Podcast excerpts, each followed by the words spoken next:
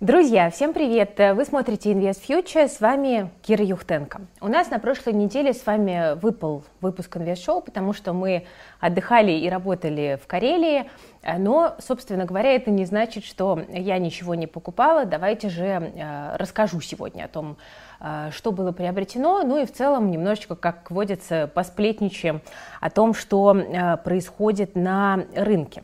Ну вот, если мы с вами посмотрим на динамику индекса московской биржи, то можно сказать, что август, ну так, не очень задался, мягко сказать. Э, на прошлой неделе все, в принципе, падало. Э, давайте попробуем понять, собственно, почему. Э, есть ощущение, что рынок готовился к выходу нерезидентов, но э, стало понятно, что фактически тех нерезидентов, которые настроены э, недружественно, как это говорится, э, пока никуда выпускать не планируют. Первый момент президент Путин ввел запрет для инвесторов, которые связаны с недружественными странами, запрет продавать акции компаний из ключевых отраслей российской экономики. Это банки, это энергетические компании, это компании-пользователи недр и это производители оборудования оборудование для ТЭК. И фактически вот больше половины всего фондового рынка страны э, как бы относится к тем отраслям, из которых выходить нельзя. То есть там даже Алроса, Газпром, там, скорее всего, ВТБ, Полюс, Норникель, многие другие. Вот в этих во всех бумагах нерезы будут оставаться, да, в тех, которые фактически имеют ключевое значение для индекса Мосбиржи. И этот запрет, я напомню, будет действовать до конца года и может быть продлен. А мы знаем, как это с вами бывает бывает, нет ничего более постоянного, чем временное. Кроме того, вслед за президентом свои ограничения ввел и Центральный банк. Ну, мы с вами уже обсуждали эти ограничения в новостях, не буду повторяться, но, в общем, э, такой вот некий полугодовой карантин здесь э, вводится. Что это значит? Как нам это теперь интерпретировать? Ну, с одной стороны, э, это фактически убирает те самые причины для снижения российского фондового рынка, потому что, ну, в общем-то, те, кто точно хотел бы выйти, они выйти пока не смогут. Да, рынок по-прежнему остается такой довольно внутренней историей, и действия властей здесь, в принципе, понятны и вполне объяснимы. Э, ходят некие слухи, что продолжаются активные переговоры о взаимных разморозках эм, и в такой ситуации, конечно, отпускать нерезидентов э, ну, было бы, наверное, нелогично, э, потому что тогда переговорная позиция сильно ухудшится. И понятно, что пока, видимо, никакого компромисса достигнуто э, не было. Поэтому, ну, здесь просто дальше наблюдаем за вот тем самым таким закрытым, таким немножко местечковым российским рынком, на котором, тем не менее, есть свои интересные истории. И сейчас, в принципе, точки роста, как мы с вами можем увидеть, приходятся в основном на компании не сырьевого сектора. Это там всякие разные X5, э, Озон, Fix Price, VK, Яндекс и так далее, да, потому что сырьевые компании находятся под под очевидным ударом экономических войн, и их перспективы абсолютно непонятны с точки зрения рынков сбыта, цен и так далее. Ну, а что касается вот внутренних историй, которые завязаны на потребителей, они как раз-таки на российском рынке выглядят сейчас э, неплохо. И э, еще важный момент, на прошлой неделе э, разрешилась проблема с конвертируемыми бандами этих компаний. Тоже напомню, что была новость о том, что правительство выделит этим компаниям льготные кредиты для досрочного погашения евробандов. Этим компаниям это как раз-таки вот те самые наши IT-компании, которые прописаны не в России. И, э, по сути, э, теперь э, это такие вот внутренние истории, которые не отягощены внутренними шоками в каком-то смысле. Кстати, еще э, там тот же Positive Technologies, э, тоже внутренняя история, внутренняя IT-история. Я покупала их бумажки, да, если помните, в одном из выпусков Invest Show. Кстати говоря, вот в этот четверг, 11 августа, в день, когда я записываю это видео, Вики должен опубликовать свои финансовые результаты по МСФО за второй квартал, но вот пока я пишу, еще данных нет, они будут у нас опубликованы в телеграм-канале If News, так что держите руку на пульсе и подписывайтесь на News, ссылочка есть в описании. Потом 17 августа результаты опубликует Озон, что не менее интересно, безусловно. Так что продолжаем наблюдать. Вот мне на российском рынке кажутся более интересными сейчас именно такие бумажки. Что еще а, интересного? Что я делала портф... с портфелями, собственно говоря, пока была в Карелии? Вместо покупки акций я решила пристроить вот тот самый юаневый кэш, который был у меня куплен еще несколько месяцев назад. Которые покупала я ради валютной диверсификации. Юани у меня были куплены и лежали они без дела. Это как-то не очень комфортно, а тут как раз появился инструмент, в который можно их пристроить, и вы, наверное, уже догадались, что это юаневые банды Русала, те самые, которые наделали довольно много шума. На самом деле, конечно, тут есть много вопросов и много факторов неопределенности, потому что ситуация вокруг Тайваня нам на прошлой неделе нервы попортила, да, Нэнси Пелоси летала, летала и все-таки прилетела, и больше того, ей за это ничего не прилетело. То есть, по сути, Здесь можно, конечно, много рассуждать о том, что это было, зачем это было сделано, но факт остается фактом. Э, в принципе, э, действительно, впервые за э, долгое время представитель американских властей прилетел на Тайвань. Хотя на самом деле, э, когда этому событию придают такое сакральное значение, наверное, все-таки это не совсем корректно, потому что прецеденты такие уже были. А в 1997 году Тайвань посещал спикер Палаты представителей Конгресса США Ньют Гингрич, который тогда находился, правда, в оппозиции. А потом я напомню, что в марте 2018 года Дональд Трамп подписал закон, который разрешает американским чиновникам Тайвань посещать. И в августе 2020 года первым стал министр здравоохранения США Алекс Эйзар. Тогда Пекин выразил протест и потребовал воздержаться от дальнейших контактов. А потом еще, кстати, в октябре 2021 года Европарламент принял доклад «Политические связи и сотрудничество между ЕС и Тайванем», и в ноябре 2021 года остров посетила первая официальная делегация. Там потом в октябре еще были там американские сенаторы и конгрессмены, которые приезжали на военно-транспортном самолете. Апрель 22 на остров прибыли еще шесть американских конгрессменов, и тогда Пекин тоже проводил военные учения. Май 22 года Тайвань посещает сенатор-демократ Тэмми Дакуорт. Июля на остров прибыл экс-министр обороны США Марк Эспер. Ну, понятно, что это не такие яркие люди, как Нэнси Пелоси, не такие значимые политические посты в настоящий момент, но тем не менее, сказать, что на Тайване вот прям никто не был, а Нэнси Пелоси взяла и прилетела, ну, тоже, наверное, не совсем будет правильно. И Пекин каждый раз возмущался и продолжает это делать до сих пор. Так что пока есть ощущение, что США и Китай продолжают здесь в каком-то смысле играть мускулами, но, с другой стороны, знаете, в последнее время мир настолько сошел с привычных нам рельс, происходит столько вещей, которые предположить было просто невозможно, что кажется, что если к этому конфликту подключатся еще и инопланетяне, знаете, никто э, не удивится.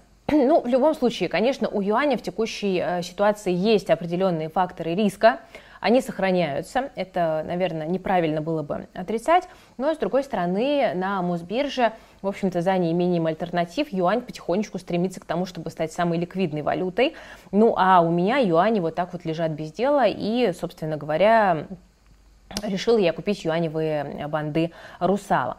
А почему? Потому что облигации от эмитента первого эшелона – это в любом случае такой неплохой способ э, куда-то пристроить те самые юани. Ну и давайте немножечко вспомним, что мы про эти банды с вами знаем.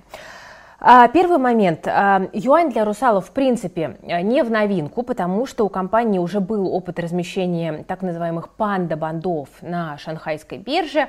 Что такое панда-банды? А, это юаневые облигации иностранных эмитентов, которые размещены на внутреннем рынке материкового Китая. А, на этот раз размещение произошло уже непосредственно на Мосбирже, и в сборе заявок могли принять участие только лишь крупные инвесторы. Я к таким пока не отношусь. Минимальная заявка 1,4 миллиона рублей, но после технического размещения эти облигации, собственно говоря, вот уже а, становятся доступными простым розничным инвесторам. И вот у Тинька в мобильном приложении есть два выпуска. Вообще, надо сказать, что приложение Тиньков э, удобное и до сих пор таким остается. Сделки совершаются достаточно просто и быстро. Пополнять можно по-прежнему с карт любых банков. Вот вывод денег на карту происходит э, мгновенно и без комиссии по-прежнему. Э, можно все так же открыть индивидуальный инвестиционный счет и получать ежегодный налоговый вычет до 52 тысяч рублей. Есть своя социальная сеть Тинькофф Пульс, где можно анализировать доходности, стратегии пользователей и также вести свой блог. Вот у InvestFuture тоже есть э, свой блог в Пульсе, ссылочка на него в описании к этому видео есть. Ну а если вы чувствуете, что вы недостаточно разобрались в финансовых инструментах рынка, вы можете заглянуть в Академию инвестиций от Тинькофф, там вы найдете много бесплатных курсов, а, и а, тут не обязательно даже иметь брокерский счет, кстати говоря, в Тиньке, чтобы ей пользоваться. И лично от меня, друзья, бонус можно отправить э, в чате приложение промокод, который есть в описании к этому видео, и получить пакет акций от Тинькофф в подарок. Собственно говоря, вы можете этим а, воспользоваться. А, и нужно для этого открыть брокерский счет по ссылке в описании, использовать промокод и начать инвестировать, э, вот, собственно говоря, с уже э, имеющимися первыми бумагами. Ну и, собственно, давайте вернемся к бандам Русала. Они сейчас торгуются с премией, и это, в общем-то, понятно, э, потому что тем крупным игрокам, которые банды купили на первичном рынке, собственно, невыгодно сейчас их продавать по номиналу. Абсолютно все здесь логично, и они хотят свою долю прибыли э, получить. Но, с другой стороны, вот на прошлой неделе мы взяли облигации пятого выпуска, когда негативный фон вокруг юаня и Тайваня немножечко поспособствовал тому, чтобы эта премия чуть-чуть как раз-таки подсбилась.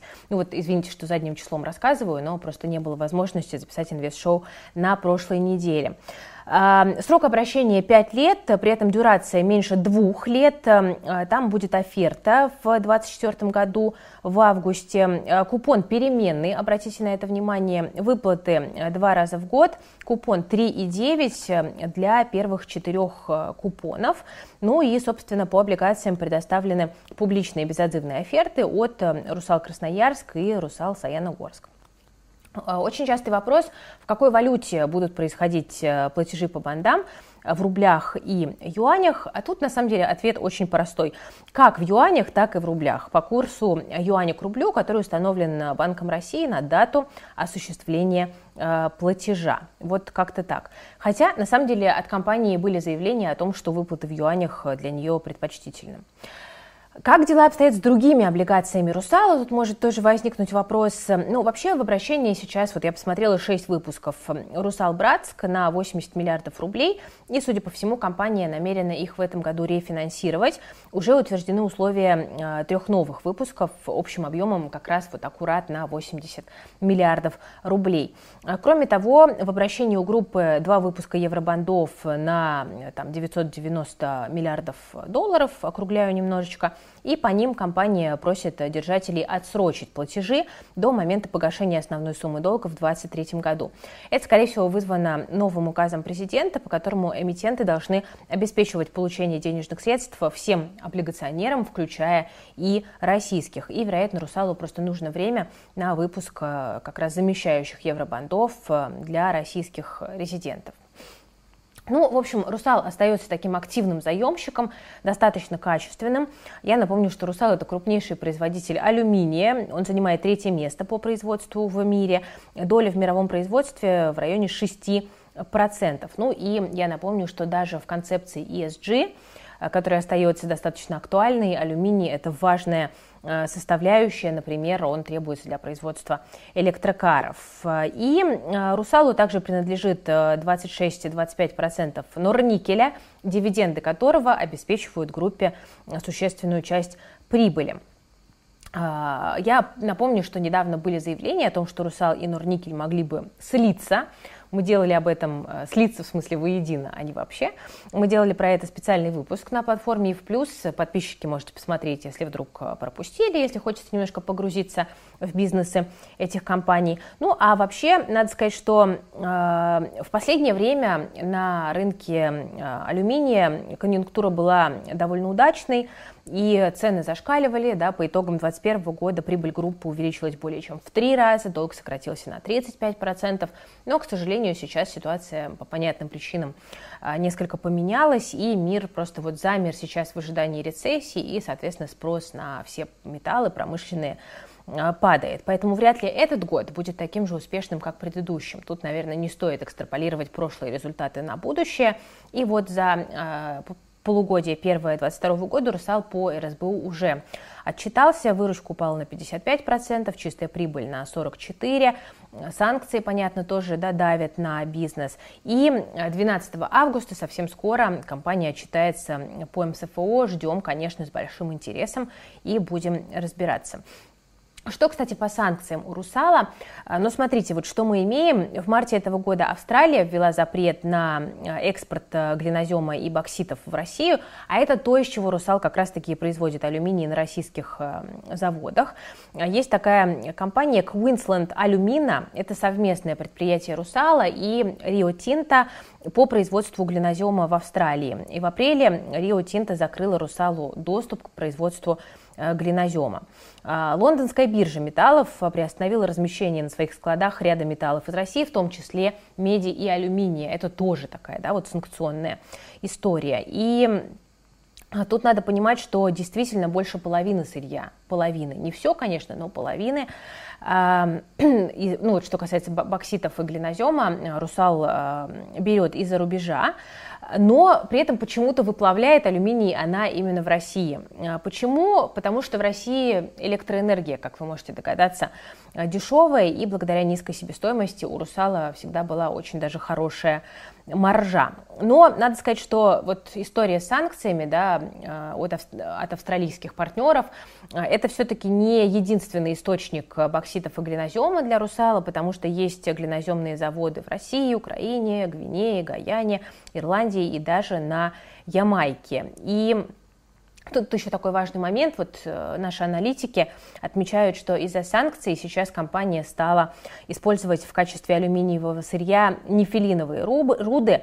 Из них, из них выпускается треть отечественного глинозема, и Россия – это, между прочим, единственная страна в мире, которая умеет использовать нефилины в качестве сырья для производства алюминия. Так что санкции действуют, трудности есть, но Русал пока с ними справляется, ну и так или иначе, но Русал это, в общем-то, тоже такая системно значимая компания для российской экономики, и еще раз повторюсь, заемщик это достаточно качественный.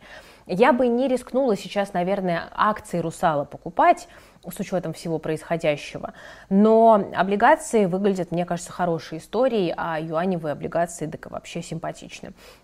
Есть ли риски? Ну, конечно, есть. Они сейчас есть фактически везде для российского инвестора, куда ни посмотри.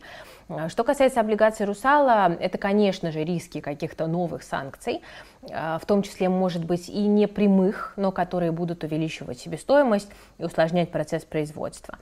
Риски неблагоприятной рыночной конъюнктуры, потому что понятно, что снижение спроса, падение цен на алюминий из-за кризиса, волатильность, конечно, валютного курса, а, там, рост стоимости сырья рабочей силы, это все, конечно же, бьет по эффективности бизнеса компании, но вряд ли это уж прям как-то подточит ее устойчивость как заемщика, честно говоря. Это кажется не очень вероятным риском. Ну и э, также помним, что всегда есть риски каких-то поломок, сбоев, остановки основного производства из-за производственных аварий. И, э, насколько я понимаю, э, если с оборудованием что-то случится, то тоже из-за санкций могут возникнуть проблемы с ремонтом. А, но а, вот, собственно, если вы, а, может быть, как-то больше погружены в бизнес Русала, может быть, если вы работаете там, то расскажите, насколько велика зависимость, по вашим наблюдениям, от импортного оборудования, ну и вообще, какие риски и возможности в финансовых инструментах, которые эти компании предлагают на бирже, вы сейчас видите. Ну, в общем, я в любом случае на свои запланированные 12,5 тысяч рублей купила юаневые облигации Русала и с интересом интересом понаблюдаю за тем, что будет происходить э, дальше. На этом сегодня у меня все. Спасибо за внимание. С вами была Кира Юхтенко, команда Invest Future. Ставьте лайк, подписывайтесь на канал и жмите на колокольчик. Берегите себя и свои деньги. Всем пока.